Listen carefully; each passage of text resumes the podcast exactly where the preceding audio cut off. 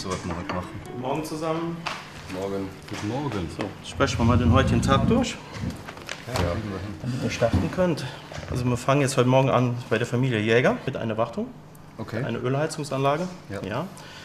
Einschließlich Warmwasserspeicher. Ja. Kein Problem. Ja. Wir prüfen Gasleitungssuche wie das übliche. Das immer übliche. Genau. Da habe ich Termin vereinbart zwischen 8 und 9 Uhr. Ja. Ja. Als nächstes zwischen 10 und 11 Uhr haben wir ein Füllventil bei der Familie Schürmann. Okay. Füllventil am Spülkasten zu tauschen. Ja. Ja. Und der Rest vom Tag, das ist dann wahrscheinlich auch ein sehr anstrengendes Programm, könnte auch eine Stunde länger werden.